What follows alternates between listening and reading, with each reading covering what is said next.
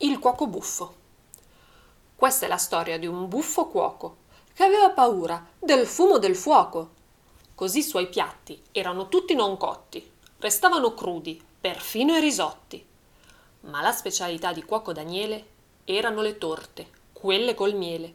Le faceva alte, strette, lunghe e ciccione. A volte ci aggiungeva un po' di melone. Quando invece la torta era fresca, a lui piaceva usare la pesca. Quando poi a mangiarla era Rocco, lui ci metteva la noce di cocco. Se la torta doveva essere sana, usava solo la banana. Quando alla ricetta della nonna restava fedele, lui usava un gran cesto di mele.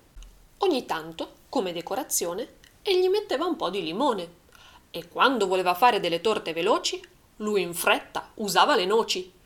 Ma siccome aveva paura del fuoco, ve l'ho detto io che era uno strano cuoco, tutte le torte restavano crude e così la nostra storia si conclude.